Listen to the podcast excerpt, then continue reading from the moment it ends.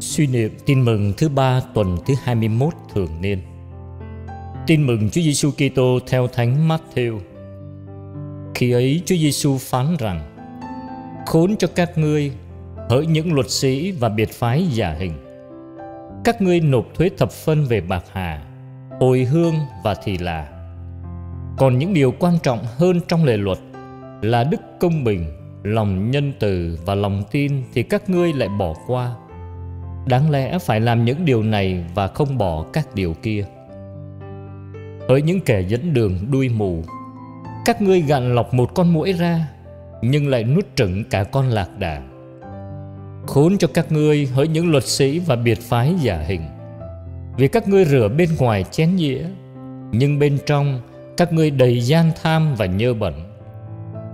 Hỡi những người biệt phái đuôi mù, hãy rửa bên trong chén đĩa trước đã để bên ngoài cũng được sạch. Sứ điệp, người Kitô hữu trưởng thành phải biết sống đạo cách quân bình và có chiều sâu. Vừa mến Chúa và đồng thời cũng biết công bằng bác ái, có bề ngoài và có cả bề trong. Lạy Chúa Giêsu hôm nay chính Chúa đang huấn luyện con sống đạo một cách trưởng thành sống đạo có chiều sâu, sống đạo cách quân bình, sống đạo toàn diện.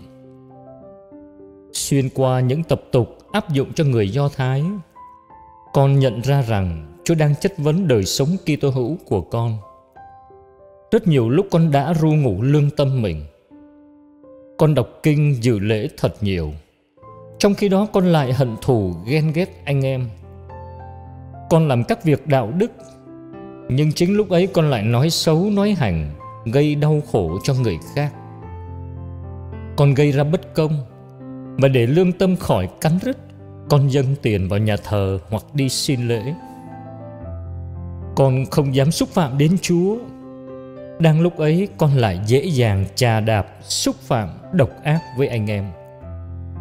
Con giữ phong cách bề ngoài thật đẹp, nhưng tâm hồn con không được trong sạch.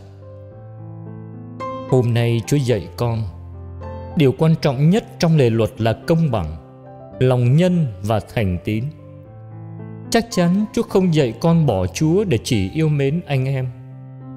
Chúa chỉ muốn con nhớ rằng Công bằng và bác ái cũng quan trọng như là yêu mến Chúa.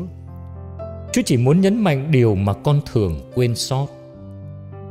Lạy Chúa Xin dạy con biết sống bác ái và công bằng như là dấu hiệu chứng tỏ lòng con mến Chúa.